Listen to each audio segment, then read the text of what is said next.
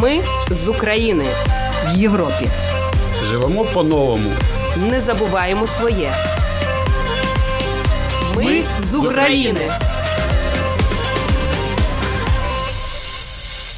Добрий вечір. В ефірі програма Ми з України. Це програма для тих, хто приїхав до Латвії з України внаслідок російської агресії. Слухайте нас кожної п'ятниці о 20 годині 15 хвилин. Ви можете знайти випуск нашої програми в архіві на домашній сторінці lr4.lv. За контентом можна стежити в соціальній мережі Facebook та Латвійська радіо 4 та на сторінках для українців Латвії Телеграм. Історії українців, які зараз проживають в Латвії та інших країнах Європи, важливі соціальні питання та інтеграція в латвійське суспільство, коментарі фахівців та поради психолога, а також інформація про культурні та спортивні події. Все це в програмі Ми з України, яку веде Людмила Пилип. Ми з України. Сьогодні в нас в гостях Олексій Ануля, український військовий спортсмен. Він був у російському полоні з березня по грудень минулого року. Доброго дня, Олексію. Доброго дня.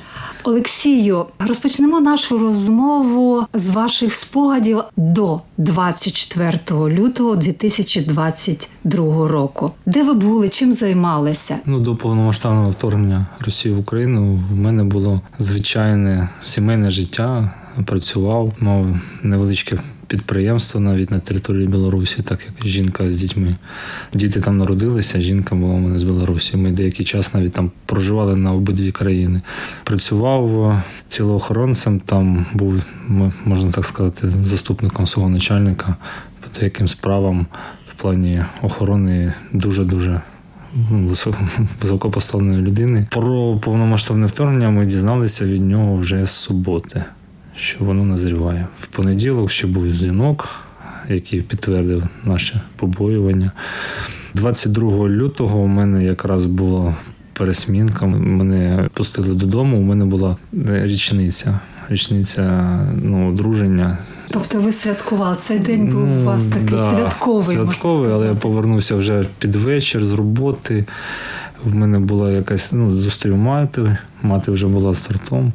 І в мене була якась така напруга, ну, напруження в душі, я вже щось ну, щось відчував. відчував, відчував.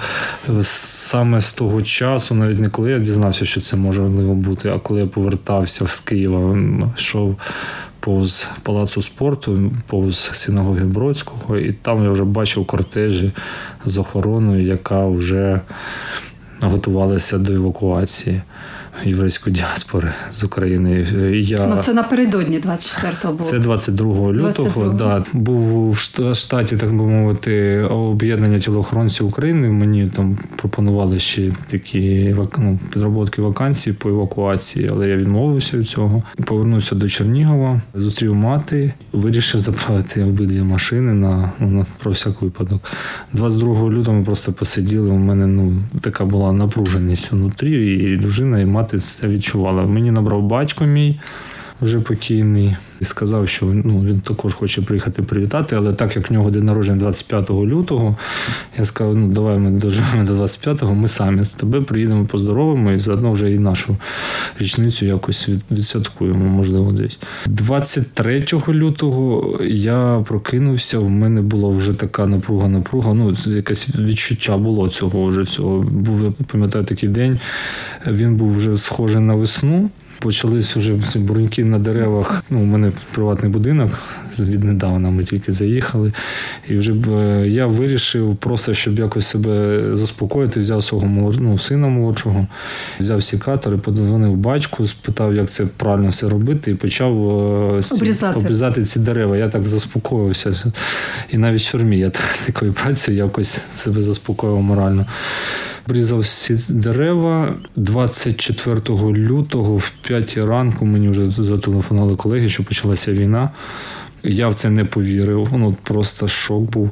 Дружина спала в іншій кімнаті з, з молодшим сином. Я в першу чергу поліз телефон в інтернеті взагалі ніяких новин про це не було. Він каже, що був прильот, і був прильот. По одному з цих ну, наших баз, де у нас був тір, там був полігон спеціальних Спеціальний, так, для, да, для І туди прилетіла ну, ракета перша. Друга ракета прилетіла вже по Кончезаспі, там в будинок. Не в наш, а там сусідній будинок. І він сказав, що ну, війна почалася. Ну, У мене великі вікна в будинку. Я відкрив вікно на другому поверсі. Думаю, ну якщо б війна, то вже гул техніки почав. Ну, почалось би, ну, було б ну, якось Чути якось. чути да. ніякого звуку, і потім взрив. Зрив був десь на полігоні в Гончаровську, там, де перша танкова бригада, в тій стороні такий ну, потужний вибух. Я бігом побіжав в іншу кімнату, почав будити своїх дітей дружину, сказав, що вона збирала документи сам на машину і поїхав повністю повністю в інший бік міста забирати батьків. Ще по дорозі місто спало, набрав маму, батька, щоб вони збирали ну, швидко речі. І по приїзду мама то була зібрана, а батько, який колишній військовий вже пенсіонер, він ще з такою якось ну, невірою. Ну, хто тобі таке сказав? Вудочки брати, ну там рибак, рибак. Ми поки доїхали до мого будинку, я вже з батьком так поругався, що він настільки не вірив, що почалася війна, що я І що Росія. що Росія, да, він ну він не вірив, що ну хто там. Ну він знав, що я працюю десь в таких кругах. Ну ну в нього такої такої віри не було, що я там прям з перших уст все, все знаю. Я приїхав додому, і просто вже поки ми збирались, вже все місто було червоне. Щоб ви розуміли, до Києва чотири полоси машин просто було 150 кілометрів, просто суцільна пробка, і вже виїхати було неможливо. Ми просто але вам вдалося евакувати свою родину? не відразу, аж на дев'ятий день.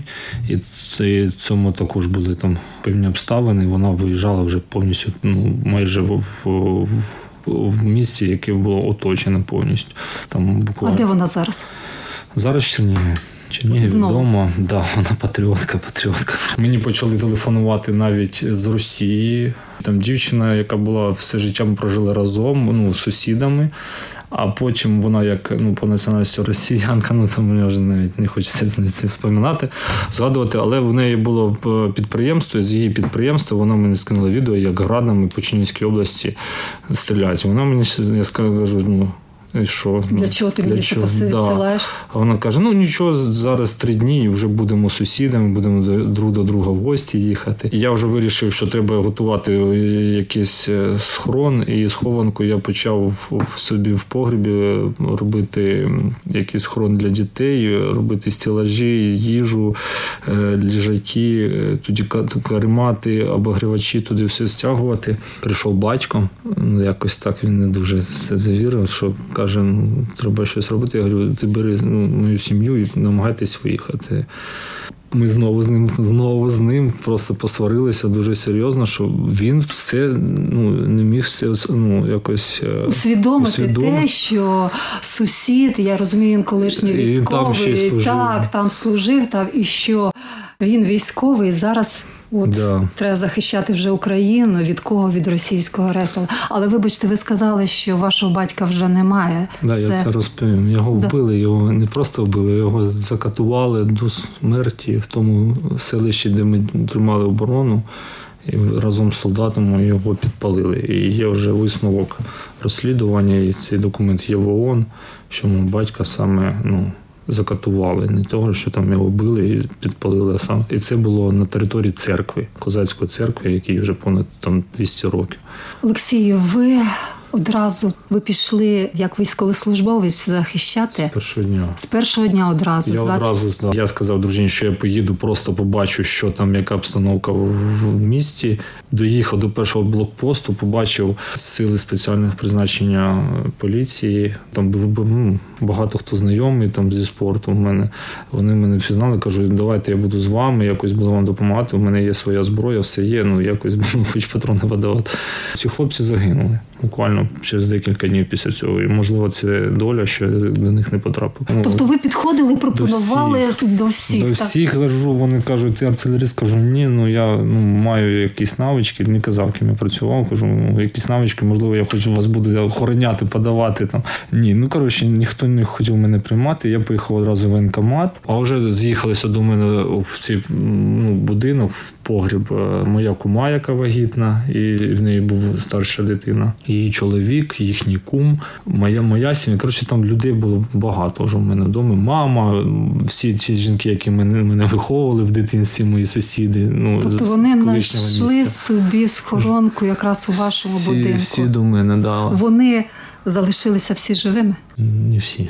Не всі. Не всі. Ні. Тут приходить якась людина в цивільному повністю в кожанці, і вона так на нас, на сім чоловік так пальцем тикає і каже: ви зі мною. Я кажу, ну у нас є свій командир, як смісяць, ви зі мною. І я бачу, що він воєнком, він просто нас відпускає з ним. Ця людина виявилася якимось полковником, яка просто ну її всі знали, але вона ніяк себе не ну, не виявляла. Не виявляла. Можливо, да, це була людина зі служб. І ми почали з цією людиною працювати вже в його групі. Ранку, 5 ранку, я чую, що хтось каже, що це ну, дурні прийшли вже 5 ранку, вони вже стучать забор, відкривайте забор. Приходять три діда, і один з них мій батько. І я кажу, а в нього якраз день народження вже 25-го, 57 років йому було. Він прийшов також. Він прийшов, він прийшов, офіцер, його однокласник був офіцером на колись на підводному човні свого часу. І третій був колишній льотчик. І оце вони троєм прийшли воювати. Я кажу: ну, ти повинен був якось залишити зі мною сім'єю. Він каже: ти будеш воювати, я буду вдома сидіти. І це він. В цей же день набирає брат, який не може з Києва добратися до Чернігова, і каже: Я ти должен, я повинен бути на твоєму місці, у тебе двоє дітей. Ну, у мене нікого немає, я, я не можу тут сидіти. Ну і він мобілізувався все-таки в Києві і по цей день він. Тобто всі чоловіки вашої сім'ї всі пішли сім'ї, воювати? Да, брат досі служить. Ну і так ми з батьком це бачились майже останній раз. З цього моменту я взагалі не знав, де він і що він. Його перекинули командиром взводу. Він був командиром взводу. А скільки да. йому років було? 57 виповнився якраз 25-го. Цього часу я не знав, де батько, я не знав, де брат, а мене просто бросало по всім лініям фронту. Ну, куди... Тобто ви були в цей самий важкий час на передовій? Да, ну, з цих хлопців взагалі ніхто вже не залишився, з ким я спочатку. Як ви потрапили в полон і коли? Якщо нас було всього 140 чоловік на усе село, а наш звод працював взагалі окремо, і наш звод не піхотний, який ну, має там бути прям звести такі баталії. Їх було вже ну, 5 тисяч, 35 танків. І по дві машини прикриття броньованих на кожний танчик. Там десятки сотні разів більше, да, сотні да. разів більше. І саме 9-го я розумію, 9, що 9-го, да, нас повністю розбили прямо в прах. З моїх друзів нікого не залишилось. Я почув, ми повернулися з моїм товаришем покійним Юрою Вороною. Він також був боксер, і як молодший брат мені був. Повернулися. У нас наш час був відпочинку. Ми з мисливцями вели чергування нічним. Повернулися до краю села. Переночували в нашій хатині, і десь в 5 ранку повернулися, а в 9 я вже почув танки, танки в полі, піднімав голову, дивлюся в вікно, просто такий білий лазер летить. Це вже снаряд. Я в спальнику, як як тільки зміг добрався до порогу, перший вистріл в контузіла, повзу до свого там побратима покійного, також, який мене вчив. Він бивший там десантник, він більше по такій військовій справі розумівся. Я до нього другий, другий взрив відразу майже. Він поранений. Я починаю стягувати за ноги, надавати якусь першу домедичну допомогу, тампонувати шию йому. Почали з шиї кровоточити. Третій вистріл, третій і відразу четвертий. Я вже просто взявся в землю і так от його поклав, а сам закрив собі обличчя, ну саме глаза, очі е, автоматом. І все, Ось прокинувся вже поранений. Не було одного зуба, була повністю. ну Тут щелепів було потім 8 осколків, і тут 49 взагалі. З черепа ще є один. Тобто ви поранений попали в полон? Я ще прокинувся, побачив, що вже у Артема ну, він вже повністю був. Там було очевидне поранення лиця. Ще пульс навіть перевірив. Пульса вже не було. Розуміли, коли стріляє танк, я ще не відчував гіршого саме чуття, тому що не чутно вистрілу, тільки прильот. Ну, прихід, тільки прихід, чутно. Да. І в цей момент отак від землі відриває. тіло отак, от як від землі вібрацію відштовхується, а всі органи нам вроді отак от, от зараз Ну, вирве. вирве.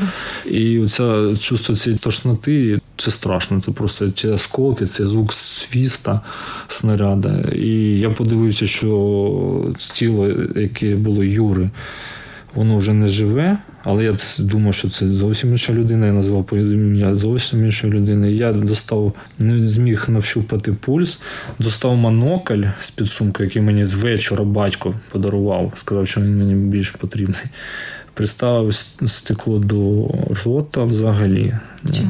Нічого. Я ще доповз до своєї позиції, до свого кулемета, який залишив хлопцям на ніч, щоб вони там винайшли чергування. І якось колону танків обганяє МТЛБ, і на ній ще піхота, мабуть, їхала. Там, здається, там дві МТЛБ. Одна перша проїхала, а за нею друга. І вони вже настільки були впевнені, що нашу частину краю вони вже зачистили, що вони вже почали, як перші такі там герої, в'їжджати в село. Ну, ще там була дистанція десь. Я не знаю, метрів, може, 300 до, до входу в село. І я почав з з кулемета 7,62. Ви ще стріляли? Ще цьому. Я думаю, ну що я вже проти танків нічого, а по цим. І хлопці ще чули, ну це я вже потім після полону дізнався, що вони чули до мене. Е, ну там був хто чоловік, який повз на допомогу. Він чув, що я ще стріляв. Відстрілявся, вийняв затвор, бойок з собою. А короби ленту просто так розкрив і піском засипав, як як стих. Просто так от і кинув в цьому копі. Почав бігти, пробіг 50 метрів, вже танки вже заходили. Всього 50 метрів десь я пробіг, і все, ноги почали відмовляти. Просто упадок сіл, я впав під стовп. І дивлюсь, танк їде вже все біля мене. Він дулом якраз на мене був направлений, ну, проїхав повз. Я так був в крові. Думаю, ну що робити? Просто я вже був готовий до всього. У мене вже не було сил. І тут інший танк, він, це ж не машина, воно так хоп, і на місці так починає розвертатися. Я бачу цю зетку, от чітко бачу цей танк, він отак розвертається, отак от будівля біля мене, ну, поряд там метр. А через дорожку забор з проволоки. І за нею старе русло річки. Забор високий, сил немає. У мене дві секунди всього прийняти рішення. Я знімаю цей шолом. І я розумів, що мене помітили. Я думав, що мене помітили.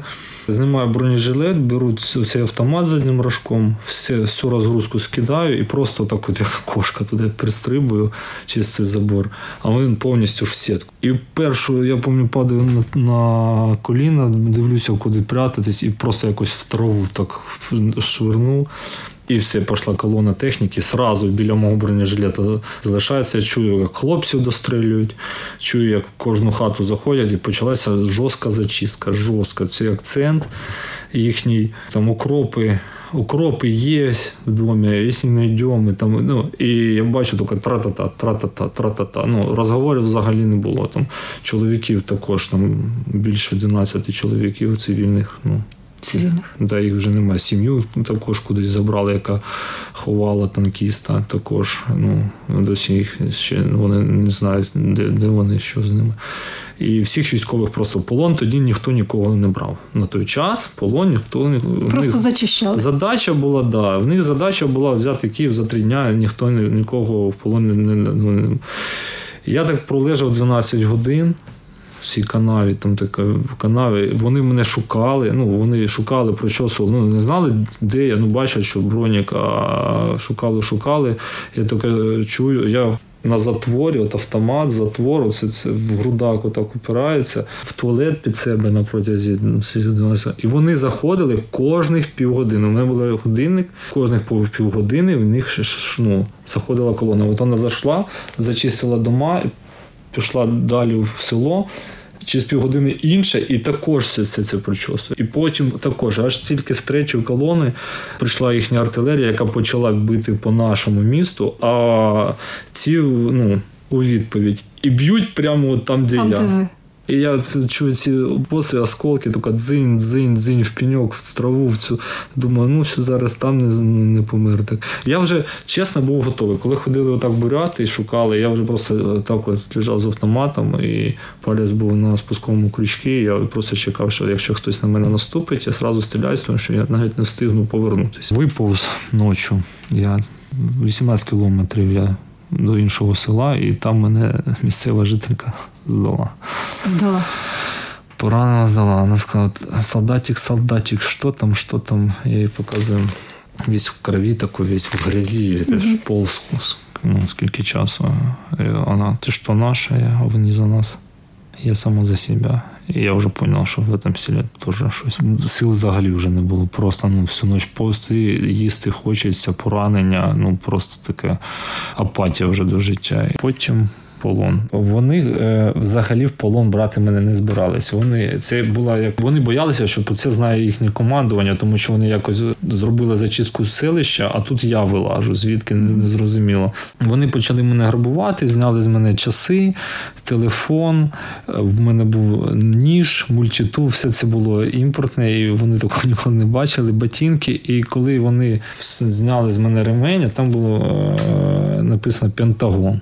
Mm. И они, ах, ты американский наемник, там ми вас крошили, крошить будемо, там що-то, коротше, ну, все, вже якісь оправдання вже були неумісні. Тобто ви потім пішли, якби вас етапували? Ні, мене відтягнули до забору найближчої хати. Я підіймаю голову і бачу, що це цей будинок, коли я намагався дійти, бо це була мати мого кума, який крещений моєї ну, доньки.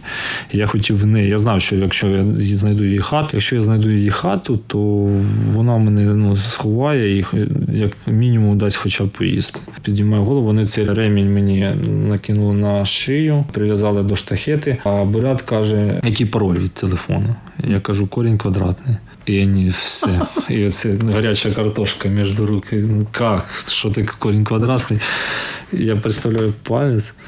Відпечатком, ну, відбиток пальця, він розблоковується, у нього такі очі, ну, там Час палець отрежемо. Я говорю, так він ну, не буде працювати, якщо ну, без тепла. Інший розклав ніж, не може скласти. А третій часи наклацав, вони стали в положення 12, всі стрілки він не знає. Як, як повернути. Ділять кому що дістатися, тому що до всього треба мати розум, щоб їм користуватися. І вони так затягнули цей зашморг на шиї, і один робить два вист, постріли, просто так ну, повз, але я не встиг навіть злякатися, тому що я не, не чекав цього, і вони так. Та ти дивись, це 100% військ... кадровий військовий. Це 100% дивись, як він він одягнутий, це військовий кадровий, це американський. Пам'ятаю, дружина мені сказала, батько з Білорусі набрав і сказав, якщо ну, буде тяжко, пускай очі наш молиться три рази. Я це очі наш, на ходу забуваю ці слова. Ну, Думаю, третій раз я ще пам'ятаю, пам'ятаю, третій раз думаю, встигну дочитати до того, як застріти, чи не встигну. І що ви думаєте, чую звук техніки, гусениці по цьому, по асфальту. Зупиняється техніка ця і їхній командир, мабуть, він каже, хто хто такий. Він зачекайте, зараз я подзвоню генералу, спитаю, що з ним робити. І мене просто садять цю техніку, зв'язують отак, от на спину. Я падаю в цю техніку і думаю, такі, такі думки, що все тільки починається. Полон. Де які такі ключові місця, де ви були в Росії? Був на палаточному містечку. Це якась територія Дізбату в Курській області. Там пробув 12 днів. До цього 6 діб я був на території України в якоїсь там питочній, там крематорій був. Потім 12 діб палаточний лагерь. Потім Кузька сезон номер один 40 діб. Просто мене так ну я був повністю фіолетовий. Звідти мене літаком на Тулу і з Тули 4 години ми їхали автозаками на ПГТ Донське. Особливий режим, де взагалі забороняється. Ночі ми не спимо, ми присідаємо.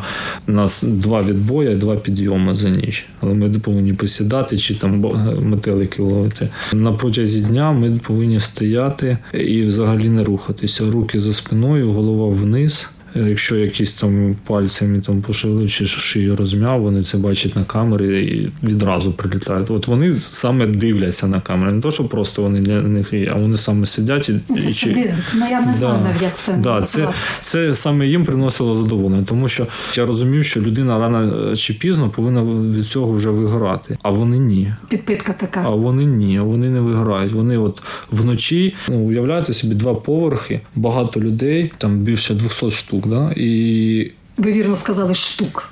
Штук. Штук. Там іменно штук. штук. Да? І вони так от приходять і на кожен так в глазок дивляться тихенько. І ага, ти там глаза закрив вночі. Там присідаєш закритими глазами. Типа, що команда була глаза закрыть. Все, утром тебе там и матами. Ну, они только матами общались. И все, утро уже, ну, как бы эта камера вже на виход повністю побиття. І там такий режим. Значить, днем ми стоїмо, взагалі не рухаємося. Можливість порухатися це тільки прибирання в камері три рази на день. Там вже все було вимито, ну це була, як я називав, руханка. Я так називав руханка, що це якась змога порухатися. Всього 10 хвилин.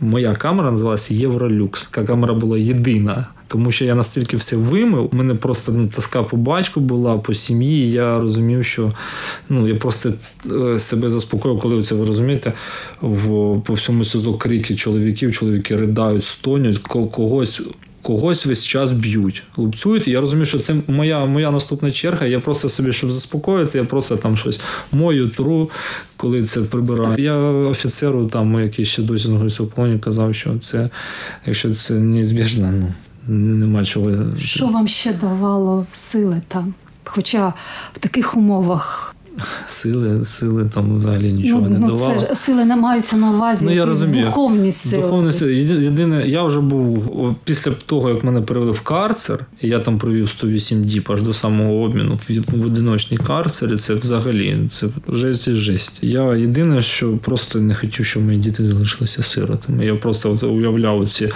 що... зустріч з дітьми. Да, так? да, я уявляв зустріч з дітьми, а розумію, що я зламаюсь то вони просто так будуть йти по місту, дивитися, що в когось є батько, в них взагалі немає. І якось, ну от я розумію, що дружина знайде, може когось іншого мати. Ну, можливо, мій брат взагалі також не знає, живий чи не живий.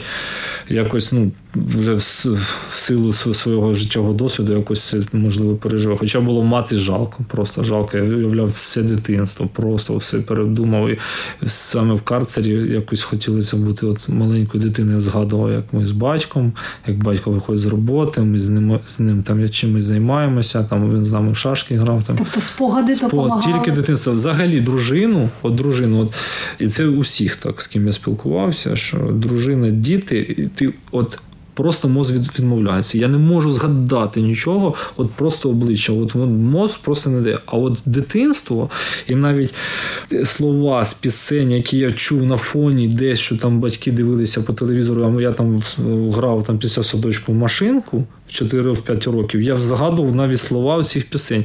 Хочеться вернутися в городок, де все тихо і знакомо, де на вулиці три дома. Я оце думаю, ну капець, как хочется просто просто повернутися додому і просто от поїсти. Ну, я так ще ще такі думки думаю, чому я там голубей не їв, там, чому я там хліб в картошку не додавав, щоб ситні. Це ж так смачно, це ж весь час е, думки тільки про їжу. І вже більше коли 100 днів провів полоні, і мені сказали ФСБ, що мене взагалі не будуть обмінювати. І навіть показали списки. Я єдиний, хто був там виокремлений е, сірою стрічкою, закидують в карцер. Я Думаю, який сенс тоді тримати за це життя, якщо мене взагалі не планують обмінювати. І якось, ну, А там в карцері взагалі там такий льот на стінах, постійно нагляд камери. Біля камери грамофон, який постійно шипить, як старий магнітофон.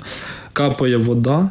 Увесь mm-hmm. час кап, кап, кап, кап. Лампочка одна, і вона блимає. У мене почав просто зір падати моментально.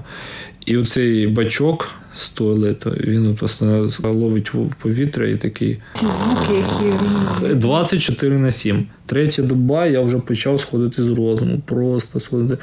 Ти не можеш е, свої мізки взагалі переключити на щось інше. А вночі 10 відбій. В час підйом ми присідаємо, там хлопці там 500 тисяч раз. Мені 3,5 тисячі разів. Я просто я вже присідав, присідав. Так, неправильно, заново. Потім відбій, а в мене ще ноги гніють. Я не можу її повністю розігнути, тому що 90 градусів. Якщо розгнав, то гній почав просто придавлювати сосуди, що навіть не мог помаленькому сходити в туалет. За цієї болі я не міг розслабитися взагалі. Я оце на одній нозі, але коли присідав, воно якось гною виходив, ну, виходив і якось ще присідати міг. Стояти просто не міг. Потім тільки починаєш засипати, тому що ну холодно, поки Ну, не дишиш, так. холодно, просто неймовірно. А е, покривало взагалі не було в сітку. Не саме тепліше, що там було, це просто це наволочка. Зранку, в 6 ранку підйом, хвилина за, за ну, ліжко, нари, Заправити. нари, да, там нари нари. на цепях, заправити нари. І все, і весь час потім стоїш до 8 ранку. Типу там 10 хвилин прибирання, до 8 ранку стоїш, 8 ранку перевірка. Це дві зміни е, змінюються і перевіряють. Одна зміна здає інша. Виводять до смотру, б'ють, б'ють в синяках ну, залазиш. Так кожен день. так кожен день. Спочатку зранку почалося, а хоча карцера, ну, хлопці не дадуть зібрати. В сім ранку мене били. Мене і хто ще в двох карцерах був сім ранку, потім вісім на перевірці, потім вони е, проходять все СІЗО перевіркою. Е, В 10 нас починають виводити на вулицю. Це виходиш з камери до смотру. Побили, береш, е, якщо це вже осінь, зима, курточку, куфайку цю, там забивають. Потім ну, скільки, скільки вони скільки захочуть, стільки б'ють. Потім біжиш по коридору, б'ють палками. Коридор Шевченка нам устраювали. Оце вони казали, що з чорного дельфіна хто був там з надзирателя, і вони казали, що Шевченко був у них також. І ми його коридор нам його влаштують. Потім добігаєш до прогулочного дворику до смотру, б'ють. Не просто там раз-два, а от скільки ну, там можуть там півгодини бити. Бувало таке, що я навіть не заповзав в цей дворик. Було один раз, що мене дві з половиною години били. Їм взагалі байдуже, це бездихане тіло чи не бездихане, то взагалі, ну тобі ж якоїсь навіть вони навіть від цього е, задоволення отримували, коли навіть це Ну, бездихане. навіть звірі не можна сказати. Я, я, я не знаю. Ну, це ще це, це ще квіточки. Потім ти заходиш в прогулковий двір, становишся у стіни і просто чекаєш своєї черги. І вони, коли отак от вигнали камеру, всі прогулкові дворики за, ну, забіли. Вони починають з першого, відкривають там гражданин, начальник, там в прогулочном дворике содержится столько-то задержанный. За... Они закрой рот, сучка, заходять і палками, там чоловік сім починають бити, лупцювати. Лупцюють голова, затилок. Вони, вони так лупцюють, щоб на, на обличчі не було синяків, синців, але вся голова, макушка, плечі, спина, вона вся просто в таких буграх синіх, просто ну, немає живого тіла. П'ята точка просто така буграми. Туди резинова палка. По пальцям трубка, трубою, ну, залізною мені били. Е, По колінам е, ногами. І такими пластиковими це для опалення трубками вони били по всьому тілу. Це починає ну, від плечей, по шиї, до, по ногам, по сіну.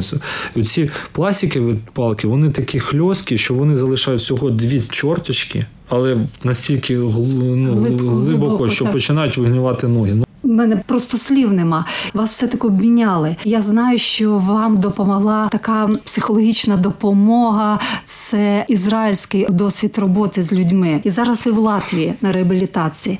Як ви справляєтесь з цим? Ну, Латвія вже можна сказати шліфує те, що ми працювали, да. працювали напроти- протягом шести місяців в Україні. П'яти місяців. Там ще така була психолог Анна Антофійчук і Павло Дима, які працювали зі мною. Потім Ізраїль. Ізраїль. Я вже працював з ізраїльським психологом Моті Пількельня. Він за- зараз е, воює Так. там, в Ізраїлі. Він був колишній військовий. Офіцер, і от в нього там взагалі там якась методика зовсім інша. Вони знаходять твої сильні сторони, слабі сторони, і його методика така, що це повинно зафіксуватися. Оце твоя пам'ять. Ти повинен її зафіксувати як в таку поличку в себе в розумі і доставати тільки тоді, коли це потрібно.